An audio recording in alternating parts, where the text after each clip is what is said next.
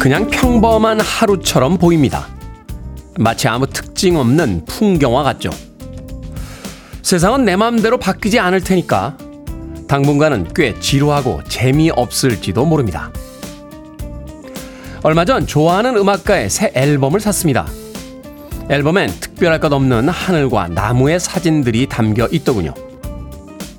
그 음악가는 긴 병환 동안 조금씩 삶이 희미해져 간다고 말했습니다. 그의 앨범에 담긴 평범한 사진들은 말합니다.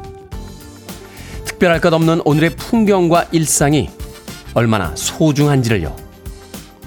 평화로움이 어떤 설렘보다 좋다는 걸 조금씩 깨달아가고 있습니다.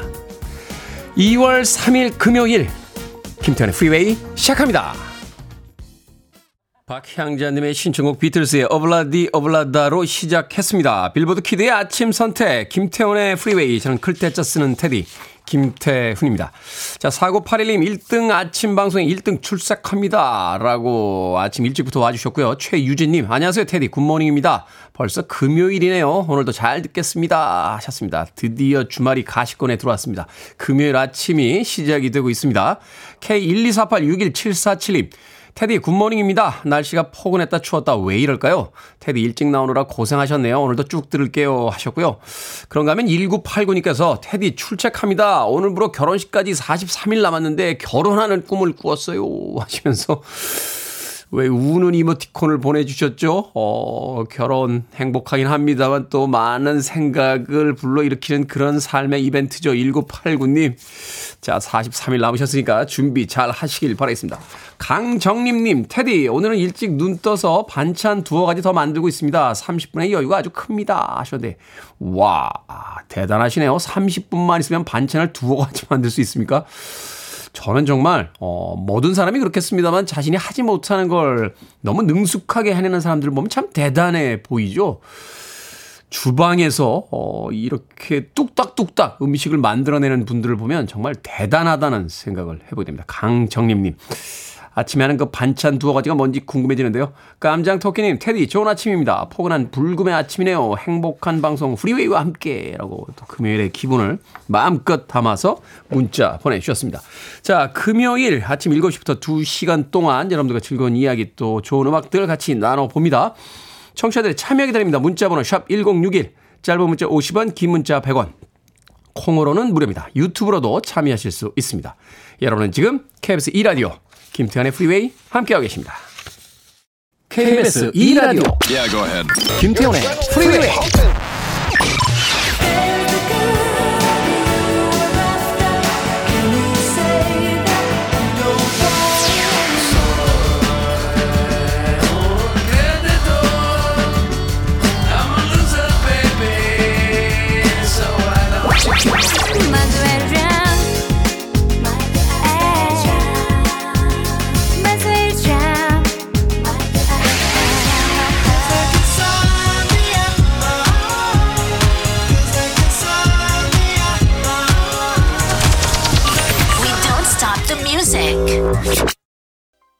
편집이고 창조라는 이야기가 있습니다. 구십 년대 힙합 음악이 등장한 이후에 수많은 뮤지션들이 과거의 유산을 가져다 새롭게 창조해내고 있습니다.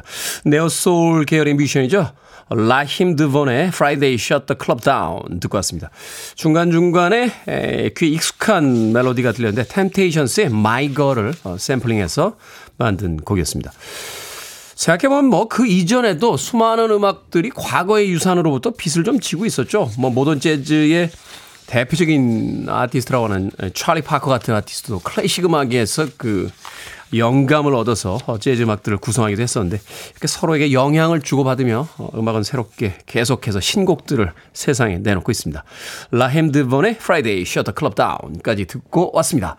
자, 이육오구 님 간만에 왔는데 테디 감기 걸렸나요? 목소리가 섹시합니다 하셨는데 알고 있습니다. 네, 목소리 좀 잠겼어요. 네, 감기 걸린 건 아니고요. 왜 잠겼죠? 어, 어제 잘 때 좀 건조하게 잤나요? 어, 아침에 나왔더니 목소리가 좀 잠기긴 했는데 예, 특별히 아프거나 한 건 아닙니다. 예, 걱정하지 않으셔도 됩니다. 자, 사팔팔일 님 테디 어제 신랑이 어깨 수술을 했는데 아프다고 하더군요. 어제도 같이 있다가 집에 왔는데 지금 병원 가는 중입니다. 응원해 주세요 하셨습니다. 어깨 다치기 쉽죠. 이 몸에 있는 근육 중에서 제일 작은 근육 중에 하나가 어깨에 있다라고 하더군요. 그래서 물건을 들거나 힘을 조금 잘못 쓰면 삐끗하고 다치는 경우가 많다고 합니다. 얼른 쾌차하세요. 사팔팔일 님. 어, 쿠키와 커피 보내드릴게요. 어, 남편하고 맛있게 나누시길 바라겠습니다. 자, 칠일이팔 님. 테디 오십 대 후반의 남자 조도현입니다. 이번 주말에도 계속 출근해서 일해야 될 것 같아요. 그래도 일할 수 있어 너무 즐겁습니다. 테디 애청자 여러분 이번 한 주도 수고하세요 하셨습니다. 칠일이팔 님. 삶에 대한 그 낙천적인 태도가 좋네요. 아, 출근해야 되지만 그래도 일할 수 있으니까 좋습니다. 라고 이야기하시는 칠일이팔 님의 그 삶에 대한 긍정이 아메리카노 모바일 쿠폰 한 장 보내드릴게요. 커피 한잔 하시면서 주말에 일, 아, 여유 있게 하시길 바라겠습니다. 주외연님, 오랜만에 스포츠 댄스 시작했는데 다리도 아프고 너무 힘들어요. 역시 운동도 오랜만에 하니까 힘들어 그만하고 싶은데 왜 운동한다고 옷이랑 신발을 미리 샀을까요? 운동을 시작하려면요, 일단 옷하고 신발을 사야 됩니다. 헬스클럽에 가면 거기, 거기서 제공해주는 이제 반바지, 반팔 이런 거 있잖아요. 저는 그거 입지 않아요.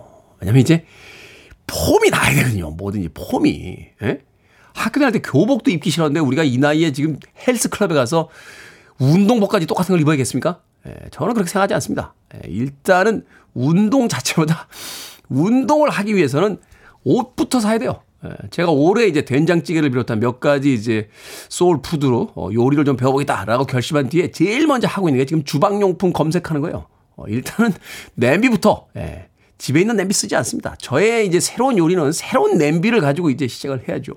장비 중요합니다. 주외현님, 이렇게 운동하기 싫을 때 사놓은 옷이랑 신발을 보면서 저것과 신발을 신으면 얼마나 폼이 날까? 머릿속에 그려보시면서 작심 삼일 되지 마시고요. 멋지게 스포츠 댄스 계속해서 배우시길 바라겠습니다. 연말쯤에는 멋지게 춤추는 자신의 모습을 한번 상상해 보시죠. 주외연님 힘내시라고 제가 아메리카노 모바일 쿠폰 한 장 보내드릴게요. 자, 최미나민님께서 신청하신 곡입니다. 아이니 카모제 Here Comes the Hot Step.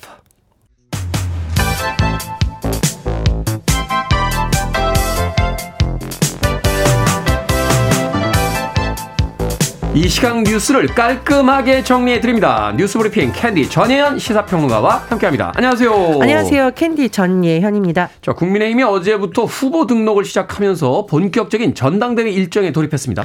예, 후보 등록은 어제부터 오늘까지 이틀 동안이고요. 본격적인 선거 전에 막이 올랐다 이렇게 비유할 수 있겠는데 현재 언론이 보는 구도, 양강구도라고 표현이 많이 나오죠. 김기현, 안철수 의원이 엎치락뒤치락 할 것이다라는 분석이 나오고 있는데 어, 지금 갑자기 이른바 친윤으로 불리는 의원들이 안철수 의원에 대한 비판적 발언을 쏟아내면서 네. 견제에 나섰다라는 관측이 나오고 있습니다. 음, 앞서서 사실 돌아보면 전당대회 후보 등록이 시작되기 전에 나경원 전 의원이 좀 이런 비판을 받다가 불출마를 선언하게 된 것이고 그에 앞서서는 사실 유승민 전 의원에 대해서 친윤반인 논란이 이었는데 나경원 전 의원의 불출마 선언 이후에 다시 유승민 전 의원도 불출마를 선언한 상황이죠. 네. 그런데 이제 어쨌든 김기현 안철수 의원 양강구동인 상황에서 이번에는 안철수 의원을 겨냥한 것이다. 이런 분석이 나올 수밖에 없는 건데요. 예를 들면 이철규 의원은 안철수 의원에 대해서 반윤이다 아예 이렇게 규정을 했고 박수영 의원은 안철수 의원이 인수위 시절 인수위원장이었는데 당시에 이십사 시간 잠적을 했다라고 목소리를 높이면서 아, 대통령, 정확히 말하면 이제 대통령 당선인이었겠죠. 굉장히 붕괴를 한 바 있다라는 식으로 발언을 한 바 있습니다. 그리고 장제원 의원이 또 발언을 했는데 장제원 의원은 뭐 대표적인 친윤으로 분류가 되는 의원인데 친윤 정도 아니라 친윤의 좌장격이죠. 네, 뭐 이 부분에 대해서도 어, 본인에 대해서 당 사무총장설을 퍼뜨려서 정적 음해를 가하고 있다라는 식으로 안철수 의원 측에 대해서 문제를 제기했습니다. 안철수 의원이 뭐라고 옹수를 했냐?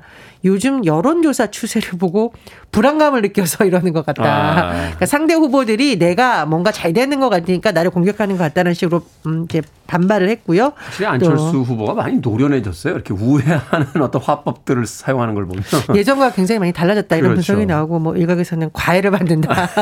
이런 분석 나오는데 어쨌든 이제 본인이 장관과 총리직을 거절해서 윤 대통령이 서운했다는 일각의 주장에 대해서도 그렇지 않다라고 했고 인수위원장으로 백십 대 국정과제를 시간에 맞춰서 완성시켰다 이렇게 강조하기도 했습니다. 그런데 어제 또 다른 뉴스가 눈길을 끌었습니다. 지금 안철수 의원 측 캠프의 선대위원장이 김영우 전 의원인데요. 대통령실에서 김영우 전 의원을 대통령 직속 국민통합위원회 위원직에서 해촉했다 이렇게 밝혔습니다. 그 이유는 여당의 당대표 경선에 특정 후보의 선대위원장을 맡아 출연했었는데 지금 방송에 출연해서 국민통합위원회 위원 자격을 명시하면서 윤심과 관련한 발언 등을 한 것은 매우 부적절했다. 그래서 절차를 밟아 해촉되었다라고 밝혔습니다. 전당대회가 친윤과 반윤 구도였다. 이제는 뭐 반윤까지는 아니더라도 비친윤 구도 뭐 이렇게 되는 거 아닙니까? 어찌됐건 이번 여당의 그 당대표가 누가 될지 향후에 전국 이제 그 방향에 굉장히 중요한 영향을 미치기 때문에 좀 더 지켜보도록 하겠습니다. 자, 윤석열 대통령이 새 관저를 물색하던 시기에 역술인 천공이 한남동 관저를 다녀갔다 하는 언론 보도가 나왔는데 대통령실은 가짜 뉴스라면서 즉각 대응에 나섰습니다. 예, 사실 이 역술인 천공이 윤석열 정부의 한남동 관저 결정에 개입했다. 이 의혹은 지난해 십이월 제기된 바 있습니다. 당시에 김종대 전 정의당 의원이 유사한 내용을 방송에서 언급한 바 있었고요. 대통령실이 허위사실 유포라면서 경찰에 고발한 번이 있었습니다. 그런데 이런 의혹이 다시 제기가 된 거고요. 언론 보도와 언론 인터뷰 내용을 종합을 해보면 이번에는 부승찬 전 국방부 대변인의 책과 언론 인터뷰를 통해서 이런 의혹이 다시 제기를 했습니다. 요약을 해보면 지난해 삼월 천공이 한남동 공간을 다녀간 내용을 당시 남영신 육군참모총장이 부승찬 국방부 대변인에게 알렸다는 내용입니다. 어, 부승찬 전 대변인의 책 권력과 안보에서 이런 내용이 언급되어 있고요. 어, 또 부승찬 전 대변인이 이제 어제 각종 언론 인터뷰에 등장해서도 유사한 내용을 공개한 바가 있습니다.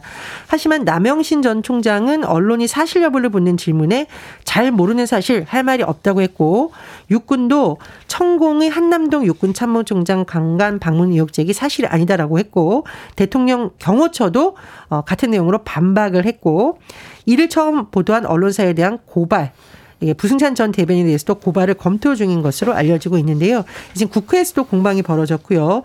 특히 박홍근 민주당 원내대행 대표는 국회 국방위원회 운영위를 통해서 이 천공이 국정 개입을 했는지 낱낱이 밝히겠다. 그리고 대통령실을 비롯한 정부 관계자의 책임을 묻겠다고 강조했습니다. 조사를 좀 지켜봐야겠군요. 자, 국토교통부가 이른바 빌라방 전세 사기를 막기 위한 대책을 발표했습니다. 원희룡 국토부 장관이 굉장히 강경하게 그 이야기를 하던데요. 예, 전세 사기 예방과 피해 지원 방안을 발표했고요. 국토부의 발표 내용 핵심 내용 주택 도시보증공사의 전세금 보증법 가입 대상 자격을 전세가율을 백 퍼센트에서 구십 퍼센트로 낮추는 내용입니다.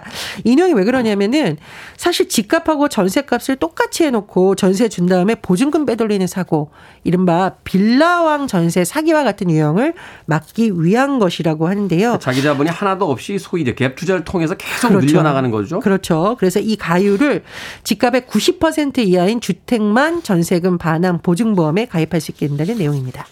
그렇군요. 이 전세금이라는 거 정말 그 어떤 사람들에게 전 재산과도 같은 자신의 인생과도 같은 것들인데 이것만큼은 좀 국가 차원에서 사기를 좀 막아주셔야 되는 게 아닌가 하는 생각이 듭니다. 자, 국민 네 명 중 한 명꼴로 반려동물을 키우는 것으로 나타났습니다. 농림축산식품부가 동물 보호에 대한 국민의식 조사 결과를 발표했는데 이게 어떤 내용입니까? 예, 반려동물을 현재 거주지에서 직접 기르는 비율이 이십오 점 사 퍼센트, 국민 네 명 중 한 명은 반려동물을 키우고 있다라고 하고요. 반려동물 중에 가장 많은 숫자를 차지한 것 칠십육 점 오 퍼센트, 개. 그다음이 고양이 이십칠 점 칠 퍼센트고 네. 물고기가 칠 점 삼 퍼센트로 나왔습니다. 그리고 반려동물 한 마리를 기르는 데 드는 월평균 비용 약 십오만 원이라고 하는데요. 굉장히 안타까운 조사 결과도 있어요. 반려인을 대상으로 다시 조사해봤더니 이십이 점 일 퍼센트가 반려동물을 기르는 것을 포기하거나 파양을 고려한 경험이 있다라고 하고 그 이유로는 물건을 훼손하거나 짖는 것을 비롯한 동물의 행동 문제가 이십팔 점 팔 퍼센트로 가장 많았다고 하는데 동물들 입장에서 이게 짖는 게 문제다라는 걸 과연 이해할 수 있는가. 반려인구 늘어나지만 그에 대한 책임도 필요하다라는 지적도 나오고 있습니다. 일 인 가구가 많아지다 보니까요. 낮 시간에 혼자 남겨지는 반려동물들이 너무 많고 또 그 반려동물들의 특성을 고려하지 않은 채 그냥 티비에서 이렇게 귀엽고 예쁘게 나오면 바로 입양을 하시는 그런 경우들이 굉장히 많다고 하더군요. 생명이니까 좀 더 깊은 생각과 함께 반려동물들 입양하시는 건 어떨까 하는 생각이 듭니다. 자, 오늘의 시사 엉뚱 퀴즈 어떤 문제입니까? 예, 앞서 빌라왕 사기와 관련된 뉴스 전해드렸습니다. 국내에 악명 높은 빌라왕이 있었다면 해외에는 웨딩드레스로 유명하죠. 베라 왕이 있습니다. 자, 중국계 미국인 베라 왕은 올해 칠십사 세 노장 패션 디자이너였는데 디자이너가 되기 시절에 학창 시절 이 종목의 운동선수로도 활약했습니다. 그래서 훗날에는 낸시 캐리건이나 미셸 콴의 의상을 디자인하기도 했는데요. 아, 벌써 힌트가 나오네요. 예, 여기서 오늘의 시사 엉뚱 퀴즈 나갑니다. 패션 디자이너 베라 왕 학창 시절 했던 운동은 무엇일까요? 우리에게는 김연아 선수로 유명한 종목입니다. 일 번 래프팅, 이 번 바디페인팅, 삼 번 텔레마케팅, 사 번 피겨스케이팅. 정답 아시는 분들은 지금 보내주시면 됩니다. 재미있는 오답 포함해서 모두 열 분에게 아메리카노 쿠폰 보내드립니다. 패션 디자이너 베라왕이 학창시절에 했던 운동은 무엇일까요? 우리에겐 김연아 선수로 유명한 올림픽 종목이기도 하죠. 일. 래프팅, 이 번 바디페인팅, 삼 번 텔레마케팅, 사 번 피겨스케이팅 되겠습니다. 문자번호 샵 일공육일, 짧은 문자 오십 원, 긴 문자 백 원, 콩으로는 무료입니다. 뉴스 브리핑 전혜연 시사평론가와 함께했습니다. 고맙습니다. 감사합니다.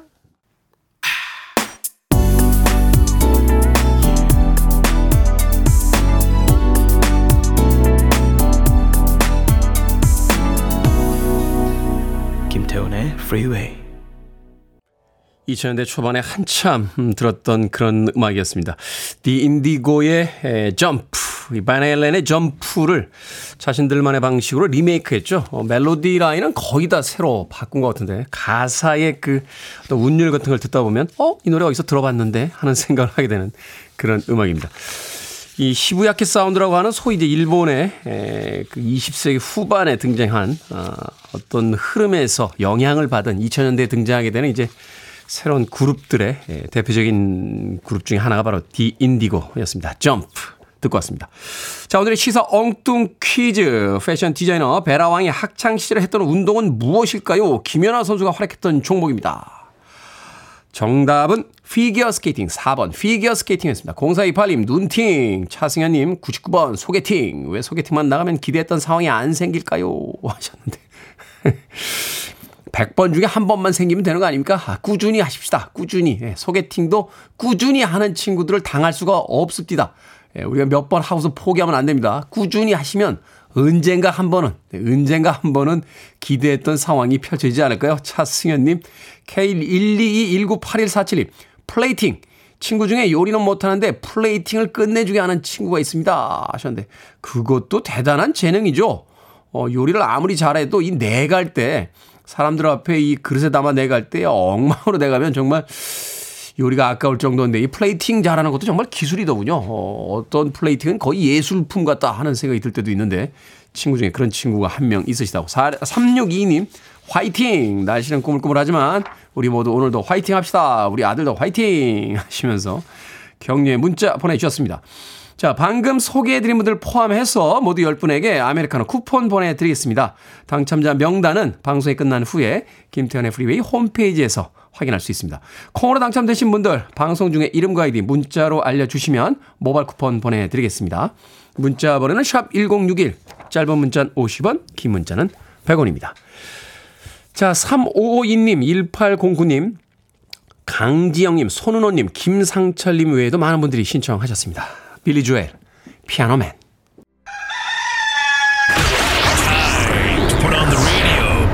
김태훈의 프리웨이.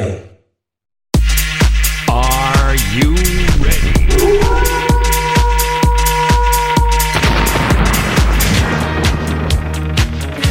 고민하기 싫어 외치면 김 소장이 나타납니다. 결정은 해드릴게. 신세계 상담소. Barbara Streisand. 박희수님, 남편이 양치질할 때 꼭 제가 밥 먹는 식탁에 와서 합니다. 등짝 스매싱을 날릴까요? 아니면 꾹 참을까요? 등짝 스매싱 날립시다.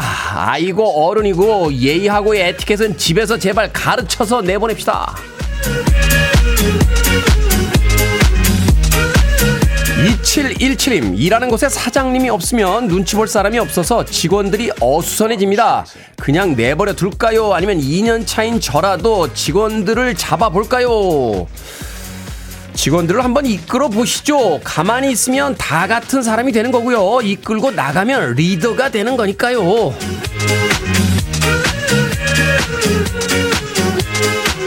팔삼일팔님 직장 거래처에서 소개팅을 제안했는데 거절했습니다. 다시 생각하니까 아쉬운데 지금이라도 해달라고 할까요? 아니면 그냥 덮을까요? 그냥 덮으세요. 일하고 사생활하고 섞는 거 아니에요.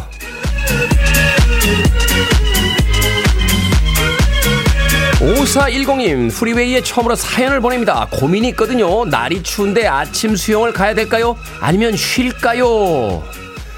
수영 갑시다. 상상해 보는 거죠. 이 겨울이 끝나고 봄이 지나고 여름이 오면 화려한 수영복을 입고 바닷가에 그 물살을 가르는 나의 모습을요. 아, 수영 가야지. 방금 소개해드린 네 분에게 선물도 보내드립니다. 콩으로 뽑힌 분들 방송 중에 이름과 아이디 문자로 알려주세요. 여러분의 고민 정성껏 상담해드립니다. 계속해서 보내주시기 바랍니다. 문자번호 샵 일공육일 짧은 문자 오십 원 긴 문자 백 원 콩으론 무료입니다.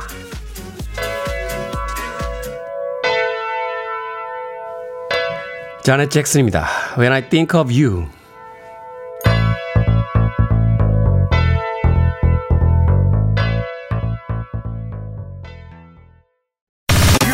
To one of the best radio stations around. You're listening to 김태훈의 Freeway.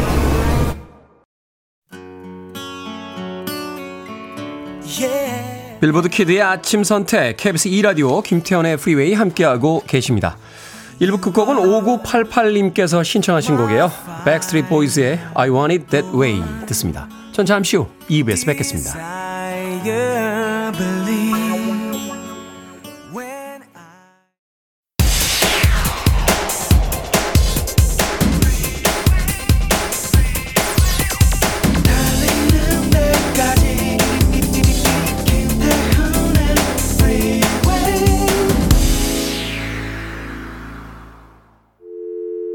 I need your arms around me. I need to feel your touch.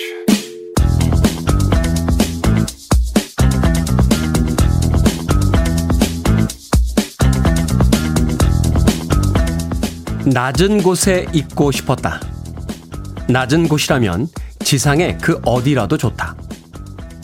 찰랑찰랑 물처럼 고여들 내 사랑을 온몸으로 받아들일 수만 있다면, 한 방울도 헛되이 새어나가지 않게 할 수만 있다면, 그래, 내가 낮은 곳에 있겠다는 건 너를 위해 나를 온전히 비우겠다는 뜻이다. 나의 존재마저 너에게 흠뻑 주고 싶다는 뜻이다. 잠겨 죽어도 좋으니 너는 물처럼 내게 밀려오라.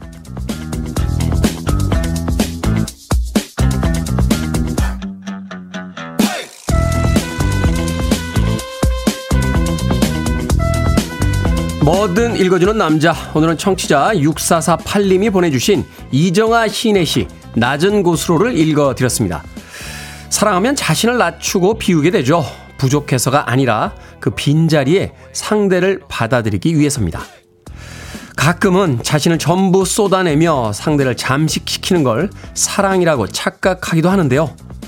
비우고 내어주고 모든 걸 품어주면서 느끼는 행복, 그런 사랑이 더 아름답지 않겠습니까? 이 곡이 이렇게 좋은 곡이었나요? 카라 보너프의 The Water is Wide 듣고 왔습니다. 김태현의 프리웨이 이 부 시작했습니다. 앞서 일상의 재발견, 우리 하루를 꼼꼼하게 들여다보는 시간, 뭐든 읽어주는 남자. 오늘은 청취자 육사사팔님께서 보내주신 이정아 시인의 시 낮은 곳으로 읽어드렸습니다. 사랑을 한다라고 하면서 누군가를 괴롭히는 그런 모습들을 많이 봅니다. 누군가의 모습이라고 딱 잘라서 이야기할 필요도 없겠죠. 우리들 모두가 그런 경험들을 가지고 있을 테니까요. 나의 욕심과 나의 욕망이 사랑이라는 왜 피를 두르고 누군가를 괴롭혔던 적은 없는지 한 번쯤 생각해 보게 됩니다. 그래서 비워주고 어, 누군가가 아, 물처럼 밀려 들어올 수 있도록 낮은 곳에 있고 싶다 하는 이 시인의 이야기가 오늘따라 아, 굉장히 마음속에 남습니다. 유희진님께서 사랑을 받는 것보다 주는 기쁨이 더 크지요 라고 하셨고요. 구육오칠님 사랑 그 자체가 힘들고 어렵고 인생의 연속인 듯 합니다 라고 하셨습니다. 김대수님께서는 그래서 신랑에게 한없이 주고 또 퍼주고 아껴주고 사랑해주고 있네요. 한없이 행복한 요즘입니다 라고 또 본인의 행복 슬쩍 자랑해 주셨습니다. 주변 사람들에게 좀 더 많이 사랑한다고 이야기하고 또 많이 뭔가 베푸는 그런 날들이었으면 좋겠습니다. 자, 뭐든 읽어주는 남자, 여러분 주변에 의미 있는 문구라면 뭐든지 읽어드립니다. 김태현의 프리웨이 검색하고 들어오셔서 홈페이지 게시판 사용하시면 되고요. 말머리 뭐든 달아서 문자로도 참여가 가능합니다. 문자번호 샵 천육십일, 짧은 문자 오십 원, 긴 문자 백 원, 콩으로는 무료입니다. 오늘 채택된 청취자 육사사팔님에게 촉촉한 카스테라와 아메리카노 두 잔 모바일 쿠폰 보내드리겠습니다. I want it, I need it, I'm desperate for it. Okay, let's do it. 김태훈의 Freeway. 랩과 격렬한 기타 그리고 서정적인 피아노로 마무리가 됩니다. 편곡이 아주 멋있죠. Face No More의 에픽 들이었습니다. 앞서 들으신 곡은 백의 루저였습니다. 백의 루저는 실질적인 이제 백의 첫 번째 히트 싱글이라고 볼 수 있는 곡인데 국내에서는 오랫동안 금지곡이었다가 아, 풀린 그런 음악이기도 합니다. 백의 루저와 페이스 노머의 에픽까지 두 곡의 음악 이어서 들려드렸습니다. 어, 남영희님, 테디 남편이 옷 한 벌 사 입어하면서 자기 용돈을 저에게 줍니다. 이거 자린고비 남편과는 다른 모습인데 뭔가 냄새가 나는 거 맞죠? 설마 남편이 개과천선 했을 리는 없는데 그냥 모른 척 알았어 하고 말까요? 라고 하셨습니다. 뭐 중간에 어떤 내막이 있는지 모르겠습니다만 그래도 옷 사입으라고 돈을 받은 건 좋은 거잖아요. 네. 그럼 우리가 의심의 눈초리보다는 기뻐하는 모습과 행복해하는 모습을 더 많이 보여줘야 되지 않겠습니까? 그래야 뭔가 좀 꿍꿍이가 있었던 남편이라도 야 이거 얼마 안 되는 용돈에 이렇게 좋아하나? 하면서 나중에 더 이런 걸 이제 학습을 통해서 어, 아내한테 옷이라도 좀 자주 사줘야겠다라는 어떤 결심과 생각이 들어가는데 기껏 기분 좋게 용돈 가지고 옷 사입어 라고 던졌는데 무슨 꿍꿍이야? 무슨 작전이야? 무슨 일이야? 솔직히 불어? 라고 하면 다음에 혹시라도 공돈이라도 생겨도 아내분한테 옷 사입으라고 하겠습니까? 남영희님 그냥 즐기세요. 어, 좋은 일이 있었겠죠. 남편분에게 같이 사는 사람에게 좋은 일이 있으면 남영희님도 좋은 일 생긴 거 아닙니까? 주신 용돈 가지고 아, 멋진 옷 한 벌 사해보시길 바라겠습니다. 김지연님 순두부 유통기간이 지났는데 사용기간은 삼십일이라고 전에 테디가 얘기해준 기억이 나서 그냥 쓰려고요. 제가 그런 말을 했어요? 순두부 유통기간 순두부 사용기간이 삼십 그런 이야기 한 적이 없는 것 같은데요. 아니 기억이 중요한 게 아니라 제가 몰라요. 이런 상황에 대해서는. 제가 가끔 틀릴 때는 있어도 예, 틀린다는 건 그래도 그때까지는 제가 아, 맞다고 믿고 있기 때문에 이야기를 하는 건데 음식 유통기간 이런 거는 제가 잘 모릅니다. 어, 유통기한 얘기를 얼핏 한 적인데 순두부 얘기는 아니었던 것 같은데 유통기한이 최근에 이제 사용기한으로 바뀐다는 그런 이야기를 한번 했던 적은 있어요. 김지현님. 혹시라도 제가 어, 무의식적이라도 얘기했다라면 예, 제가 확신할 수 없는 이야기니까 제 이야기 믿고 쓰시면 안 될 것 같아요. 김지현님 네, 좀 찾아보십시오. 자료 좀 찾아보셔야 될 것 같아요. 제 이야기를 믿고 쓰시면 안 될 것 같습니다. 자, 장영호님 테디 아침 공기가 차가운 금요일입니다. 신입 동료랑 외근 나가는 중인데요. 잘 배워서 퇴사하는 일이 없으면 좋겠습니다. 실컷 가르쳐놓으면 자꾸 그만두는 바람에 가르친 보람도 없이 힘만 드네요. 오늘도 프리웨이와 함께할 테니 좋은 음악 부탁드립니다 하셨습니다. 잘 배웠는데 왜 퇴사를 합니까? 잘 배웠으면 그 회사에서 계속 다녀야지. 약간 약간 좀 그렇죠? 예. 요새 또 이 엠지 세대의 이직률이 굉장히 높다라고 하더군요. 어, 아무래도 이제 기성세대의 어떤 회사 문화와 부딪히는 부분들이 있다 보니까 어, 회사 생활을 하면서 이직을 자주 하게 되는 경우들이 있다고 하는데 아무쪼록 새로 들어온 신입 동료는 장려원과 함께 오래오래 회사 생활했으면 좋겠네요. 제가 피자 한 판하고 콜라 보내드릴게요. 어, 동료들과 나누시면서 야 올해 해, 열심히 잘해보자 라고 한번 파이팅 하시길 바라겠습니다. 콩으로 오셨는데 샵 일공육일로 이름과 아이디 다시 한번 보내주시면 모바일 쿠폰 보내드립니다. 짧은 문자 오십 원, 긴 문자 백 원입니다. 자, 피플 피처링 캐샤 팀버.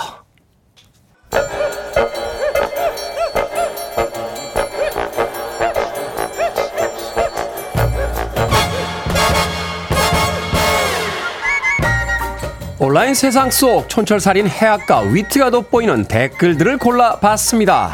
댓글로 본 세상.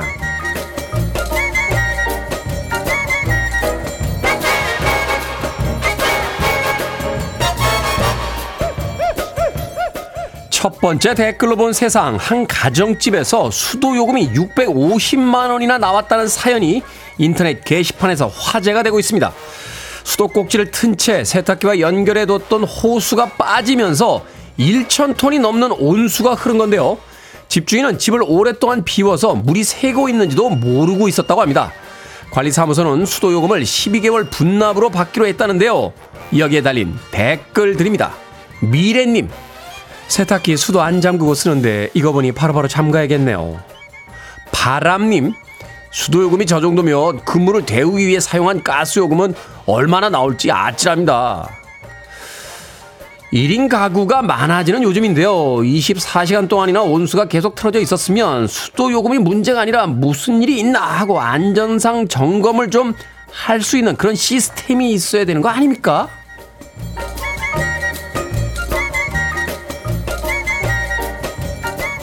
두 번째 댓글로 본 세상. 일본의 대형 회전초밥 체인점을 중심으로 못된 장난을 치는 사람들이 논란이 되고 있습니다. 공용으로 쓰는 간장병에 혀를 갖다 대는가 하면 손가락에 침을 묻혀 회전대 위 초밥에 바르기도 하고요. 다른 사람이 주문한 초밥에 몰래 고추냉이를 한 숟가락을 퍼 넣기도 한다는군요. 이 모습을 영상으로 찍어 에스엔에스에 올렸고 결국 회전초밥집들이 경찰에 신고를 해서 강경 대응하겠다는 입장을 내놨습니다. 여기에 달린 댓글 드립니다. 에바님, 범죄 현장을 증거로 남겨놓는 멋진 사람들이 세상에 많다는 게 다행이고 정말 신기합니다. 예진님, 예전에 회전 초밥집 갔다가 앞자리 커플이 지나가는 초밥마다 집어서 냄새 맡고 다시 내려놓길래 비위상에서 나온 적이 있어요. 생각보다 개념 없는 사람들 많아요. 참 진짜 먹는 거로 이러지는 맙시다. 이게 재밌나요? 에스엔에스가 도대체 뭐길래. 크랙 데빗입니다. 인썸니아.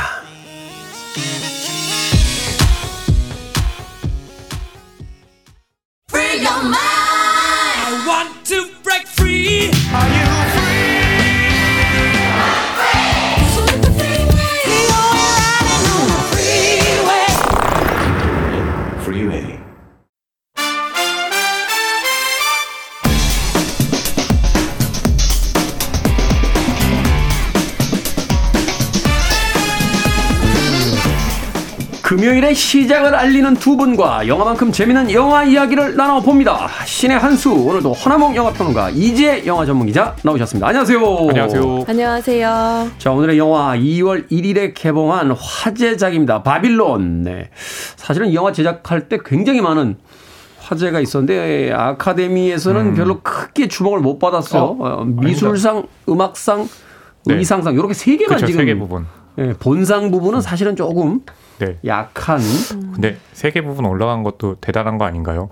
못 올라간 영화들이 훨씬 많을 텐데. 아니 그래도 우리가 이제 네. 뭐 작품상, 감독상, 네. 뭐 남우주연상, 여우주연상 뭐 네. 이런 이제 저 본상 주요작들을 주로 네. 이제 보니까. 그렇죠. 그리고 네. 아카데미 같은 경우에는 이런 영화에 관한 영화를 굉장히 좋아하는 그렇죠. 전통이 있는데. 네. 어? 헤어진 결심은 국제장편 후보에도 못 올라가는데. 이건 아카데미 이상해요. 어, 네. 그렇죠. 네, 알겠습니다. 자, 오늘은 브래드 피트와 마고 로비가 주연을 맡은 영화 바빌론 두 분의 평점부터 듣고 시작합니다. 네, 바빌론 저희 평점은 오점 만점에 삼 점 오. 삼 점 오. 네, 어, 역시 야. 데이미안 셔젤이다. 근데 데이미안 네. 셔젤 감독 지금 조금 아쉽네요. 사실은. 전, 그 정작인. 네, 네, 좋더라고요. 아, 그래요? 네. 알겠습니다. 너무 높은 것만 바라시는 거 아니에요? 네. 삼 점 수치로 보면 높, 높은 편인데. 네. 제가 앞에다 수식어를 분명히 놨잖아요. 네. 데미안 셔젤 감독임을 치거나. 고려하면 아, 그렇구나. 워낙 기대가 컸다 이거죠. 아, 네, 알겠습니다. 어, 아닌데, 어, 저 지금 노려보신 거예요? 아니, 아니, 아니, 아니. 이지혜 기자, 자, 별점. 네, 저도 삼 점 오 점입니다. 삼 점 오 점. 네, 낮은 점수는 아니군요. 네. 낮은 점수는 아닙니다. 네, 역시 냉정하고 객관적인 이지혜 영화 전문 기자의 평점을 듣고 나니까 예, 좀 수긍이 됩니다. 네. 자, 천구백이십 년대, 그러니까 어, 영화가 이제 소위 토키 영화라고 하죠. 아, 어, 이제 소위 대사를 쓰지 않던 그쵸, 무성 그 영화. 시절에 무성 영화 시절을 이제 배경으로 해서 영화가 시작이 네. 된다 하는. 어, 이야기를 들었는데 줄거리 좀 소개를 해 주시죠. 그러니까 이 영화가 이제 거의 세 시간이 넘거든요. 그러니까 이제 절반 구조로 돼 있는데 그 앞부분은 무성 영화 시대. 음. 이제 중반이 지나면 유성 영화 시대로 바뀌죠. 네. 예, 이제 그 시대를 배경으로 이제 할리우드를 배경으로 하고 있는데 주인공이 누구냐? 브래드 피트가 연기한 잭 콘래드. 잭 콘래드. 네. 무성 영화 시대의 스타죠. 음. 예. 그리고 마고 로비가 연기한 넬리 라로이.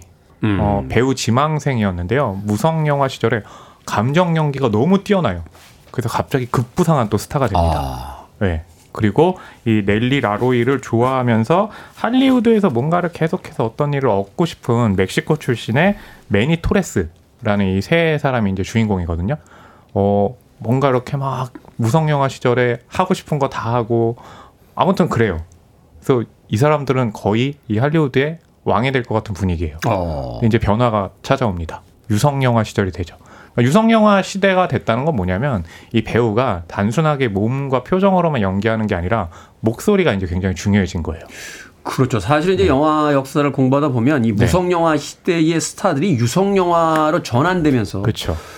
사실은 많이 사라졌죠. 맞아요. 어. 대표적인 경우가 있죠. 찰리 채플린과 버스터 키튼은 무성 영화 시대의 스타였는데 아 버스터 키튼만 이 유성 영화 시절에 그 잘 적응을 못 해가지고 네. 예, 작은 역할로 그렇게 좀 사라졌던 그런 아픈 기억도 있기도 하죠. 채플린이 뭐 이십칠 년 유성 영화 토키 영화 시작된 이후에도 삼십육 년, 삼십 년대 그쵸. 중반까지도 계속 무성 영화 맞아요. 스타일의 영화들을 계속 그쵸. 만들었으니까 사십 년대 이제 독재자라는 작품도 굉장히 큰 인기를 모았잖아요. 네. 예, 그러니까 이게 성공한 스타도 있지만. 그, 사라져버린 그렇죠 그런 스타가 있는데 아, 그러네요. 해럴드 로이드 뭐 버스터 키튼 다 무성 영화 그렇죠. 시절의 스타였는데 사라졌네요. 맞아요. 네. 근데 이제 이 영화에서도 잭 콘레이와 넬리 라로이가 그렇게 무성 영화 시대 잘 나갔는데 어, 유성 영화 시대가 찾아오면서 갑자기 이 사람들의 목소리가 아. 대중들에게 웃음을 주는 거예요. 그러니까 그 웃음이라는 게 코믹한 웃음이 아니라 아 목소리 이상해라고 하면서 음. 이러면서 이 사람들이 이제 몰락을 하거든요. 예, 그 당시 이제 할리우드가 어떤 분위기였냐를 음. 이제 보여주는 게 바로 이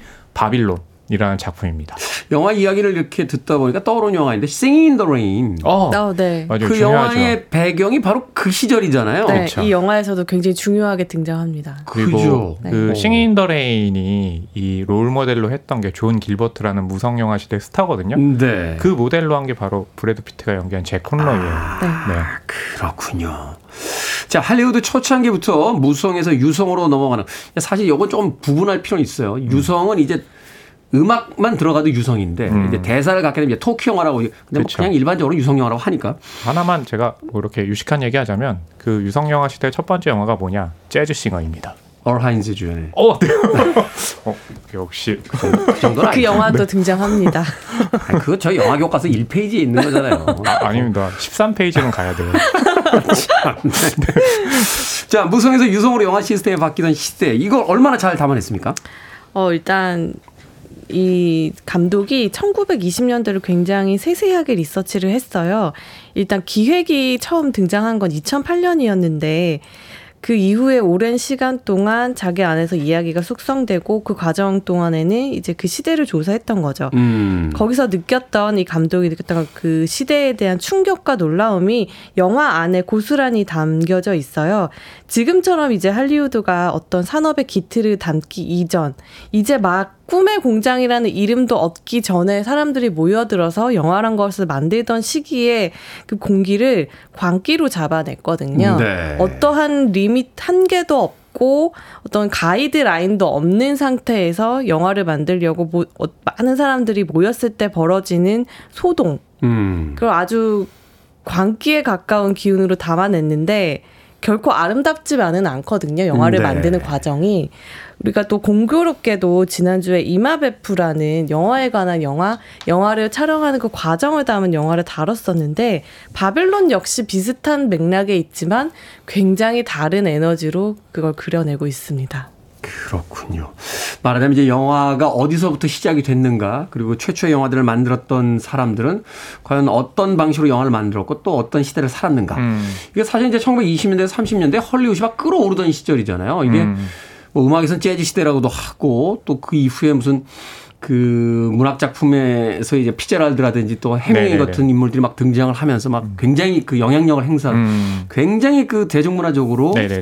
그 뭐라고 할까 폭발하던 시기인데. 네. 그러니까 뭐냐면 이게 지금 어, 말씀하신 그런 인물들도 그렇고 당시 헐리우드에는 정말 별의별 사람들이 음. 다 모였고 그러니까요. 별의별 짓들을 다 했고 그러니까 그 얘기는 뭐냐면 이제 그 안에서 는 이제 창조의 기운도 물씬하지만 아 도대체 저런 짓들을 왜 하는 거야라고 할 정도로 정말 거지 같은 짓들도 서슴없이 하고 이러거든요. 그러니까 뭐냐면 그런 것들이 다 뒤섞여서 만들어진 게 지금 바로 헐리우드의 역사인 거예요. 음. 그걸 담은 게 바로 이제 바빌론이라는 작품입니다.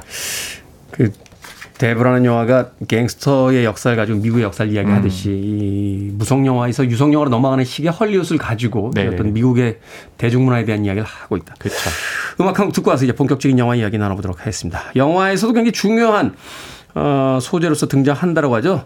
어, 사랑은 비를 타고의 주제곡입니다. 진 켈리, Singing in the Rain. 나는 사랑에 빠졌다고 외치면서 가로등 위에 매달려 노래 부르던 한 남자가 떠오르는군요. 진 켈리의 Singing in the Rain 듣고 왔습니다. 자, 빌보드 키드의 아침 선택, 케이비에스 E 라디오, 김태훈의 프리웨이, 신의 한수, 허남웅 영화평론가, 이제 영화 전문기자와 함께 영화 바빌론 이야기 나눠보고 있습니다. 자, 제목은 왜 바빌론입니까? 네, 뭐 바빌론은 이제 우리가 봤을 때 어, 왕국. 하지만 바빌론이라는 실제 뜻은 뭔가 이렇게 좀 타락하고 약간 소돔과 고모라 냄새가 그렇죠. 나요. 그렇죠. 그런 느낌 있잖아요. 그래서 이제 영화의 그 초반 한 삼십 분 정도 장면 되면 아무것도 없는 것 같은 언덕 위로 막 올라가면 대저택이 있어요. 네. 되게 조용해요. 어. 안에 들어가면 도대체 저 사람들 뭐 하는 거야? 저 타락한 짓을 어. 뭐 이렇게 할리우드 인사들이 나와서 그럼 좀 이렇게 이런... 흐뭇하게 웃으세요. 네? 아, 네. 근데 타락한 짓을 머릿속에 떠올리시면서 아, 네.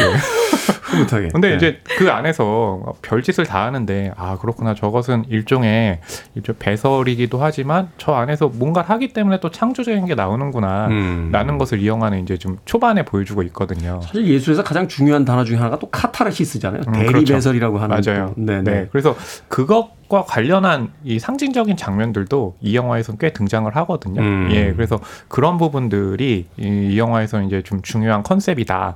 어, 그게 제목과 바빌론과 연결된다라고 음. 예, 이제 말씀드릴 수 있겠네요. 당대의 헐리우드를 일종의 그 타락했지만 그 타락 음. 속에서 뭔가를 또 끊임없이 추구하려고 했던 그렇죠. 일종의 바빌론 맞아요. 고대의 그 향락에 찌들어 있었던. 그렇죠. 어떤 그런 어떤 왕국으로서 이제 음. 묘사를 하고 있다. 자, 그렇다면 영화 속에서 이제 인상적인 장면들을 좀 짚어주시면 우리가 영화를 좀 이렇게 좀 해석해 나가는데 좀 도움이 될 것 같은데. 저는 어 아까 그 영화 초반에 그 파티 장면을 또 허나운 평론가가 얘기해 주시기도 했지만 그 파티에서 중요한 인물들이 굉장히 느슨한 방식으로 연결되어 있고 스쳐 지나가면서 인물 소개를 마치거든요. 네. 그리고 나서 이제 본격적으로 이들의 무대가 되는 영화 촬영장이 나와요. 근데 파티를 끝나고 잠도 제대로 자지 못한 채 이제 배우들이 영화 촬영장에 나간단 말이죠. 그리고 그 안에서도 계속 뭐 술을 마시고 음. 뭐 잠이 안 깨면 약을 파는 사람들도 있고 그 안에서 그러니까 그 안은 완전히 바깥과는 다른 또 다른 그 법칙이 적용되는 세계거든요. 네. 영화를 찍는다, 영화를 완성한다라는 그 절대적인 그 명언 말고는 다른 것들은 허용이 안 돼요. 그렇기 때문에 영화를 찍기 위한 모든 행위들이 다 허용이 되는데 그 안에서 정말 영화 촬영장이라는 것이 엉망진창이에요. 지금과 같은 뭐 표준 계약서나 뭐 안전장치 이런 것이 전무할 때니까. 네. 실제로 액션을 하면서 엑스트라들이 죽어나가기도 하고 다치기도 하고 정말 말 그대로 지옥과 같은 아수라장이군요. 그런 아수라장이거든요. 근데 그걸 계속 보다 보면 그럼에도 불구하고 정말 너무 마법 같다, 아름답다라고 느껴지는 영화적인 모먼트들이 나오거든요. 그걸 보고 있으면 아, 이곳이 바빌론이지만 그래도 이렇게 꿈의 공장으로서 아름다운 꿈을 만들어내는 순간들이 있었구나, 그리고 현재도 그렇고 있구나 라는 걸 깨닫게 해주는 순간들이 있는데 네. 저는 그 장면을 꼽고 싶습니다.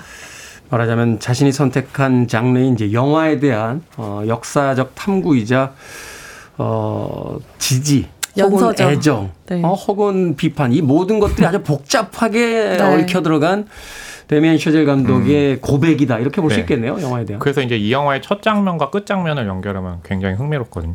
첫 장면이 뭐냐면 거대한 코끼리를요. 네. 차에 트럭에 태운 다음에 그 앞에 차가 이렇게 끌고 가요. 근데 얼마나 거대한 코끼리예요. 올라가는 게 너무 힘들죠. 음. 그 거대한 코끼리는 일종의 할리우드예요. 근데 음. 이 코끼리가 스트레스를 받았는지 올라가다가 어, 네, 어, 표현이 좀 그렇지만 예, 배설을 팍 합니다. 네. 그 장면을 굉장히 노골적으로 보여줘요. 어. 그러니까 할리우드가 뭔가를 뭐 표현이 좀 그렇지만 싸질른다라고 하는데, 근데 이 영화의 마지막을 보면 또 흥미로운 게요. 천구백이십 년대, 삼십 년대 배경이라고 그랬잖아요.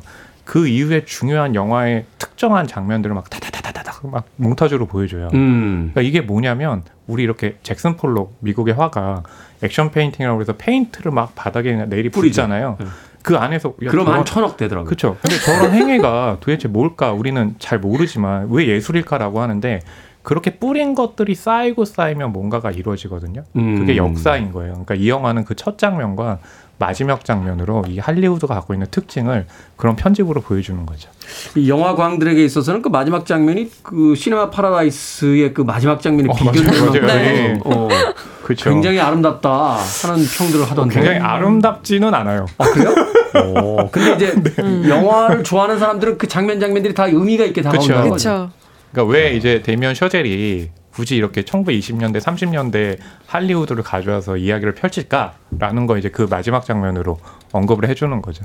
이 데미안 샤젤이 그리고 보면 그 당시를 되게 좋아했던 것 같아요. 이 그 라라랜드에서도 보면 음. Singin' in the Rain에 음. 대한 노골적인 오마주나 또 그 네. 연상시키는 스냅 사진 같은 것들이 음. 여기저기서 막 등장하는 네. 걸 보면 음. 데미안 샤젤이 그러니까 그런 것도 있지만 중요한 건 뭐 위플래시, 라라랜드, 또 지금 이제 바빌론, 이게 뭐냐면 우리가 갖고 있는 긍정적인 환상의 어떤 부분들이 있잖아요. 음. 세계에 그거를 그렇게 환상적이만은 않다, 실체는 이것이다라는 것을 보여주면서 음. 그냥 깎아내리는 게 아니라 그럼에도 불구하고 우리가 취할 게 있다라는 음. 걸 얘기를 해주는 거죠. 당신들이 알고 있는 그 꿈은 사실은 이렇게 난잡스러운 것들이지만 그럼에도 불구하고 우리는 그것, 그것들로 맞아요. 인해서 만들어진 이것을 사랑할 수밖에 없다라고 네. 이야기하는 영화에 대한 영화 아, 바빌론 이야기를 해주고 계십니다.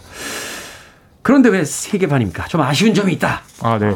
저는 이 영화 중반까지는 정말 걸작이었어요. 어. 특히 편집 자체가 코믹하게 갔다 심각하게 갔다 이거를 장난감 가지고 놀듯 정말 유려하게 중반까지 가져가요. 근데 이렇게 딱 중반 넘어가면 유성영화 시대가 되면 아 그렇구나, 이게 비극으로 가는구나, 예상한 것처럼 흘러가고 주인공들이 어떤 방식이 되겠구나. 음. 저는 이제 그건 감독이 그런 한계를 안고 이 영화를 만들었다고 음. 생각을 해요. 이제 중반까지는 정말 새로운 모습을 보여주는데 중반 이후부터는 물론 못 만들지는 않았지만 아, 아 저런 결말로 가겠구나라는 걸, 것도 이제 눈에 보여요. 걸작의 문턱에서 계단 하나를 굴렀구나 네. 이런 이런 느낌. 근데 저는 이 정도도 이 데미안 샤젤이 이 씨지도 쓰지 않고 정말 음. 아날로그하게 이 세 시간 넘는 영화를 가져가잖아요. 당시의 영화 기법처럼 그쵸. 만들려고 했대요. 맞아요. 네, 그런 필름으로 촬영하고 그런 걸 보면 그렇죠. 네, 확실히 그때 그 무성 영화의 정치 같은 것들, 이십 년대, 삼십 년대 영화에 대한 어떤 정수를 이번 영화에서도 담아내려고 했던 것 같고, 네. 저도 그 후반부의 어, 전개 방식에 대해서 조금 아쉬우기, 아쉽기는 했지만 어떤 면에서는 또 뭐 필름을 쓰고 씨지를 쓰지 않으면서 영화를 촬영한 것처럼 그때 당시 어떤 클래식한 무드에는 굉장히 어울리는 인물들의 퇴장이기도 하거든요. 네. 그런 부분들도 염두에 두지 않았을까라는 생각이 듭니다. 알겠습니다. 자, 한 줄 평 짧게 부탁드립니다. 네, 저의 한 줄 평은요. 예술과 배설로 쌓아올린 할리우드의 역사. 어... 어, 좋죠. 오늘 괜찮은데? 너무 좋죠. 오늘 괜찮습니다. 아, 저번 주도 괜찮았잖아요. 저는 지난 네. 건 기억이 나지 않아요. 어, 네. 자, 이제 영화 전문기죠. 네, 저는 꿈과 삶 사이, 악몽과 환상 사이 열린 틈에서 손짓하는 영화로 아, 하겠습니다. 너무 뭐 유려한 것 같긴 한데 네, 좀 네, 아수라장 같네요. 한줄평. 자, 신의 한 수. 오늘 영화 바빌론에 대해서 허남웅 영화평론가, 이제 영화 전문 기자와 이야기 나눠봤습니다. 고맙습니다. 감사합니다. 감사합니다.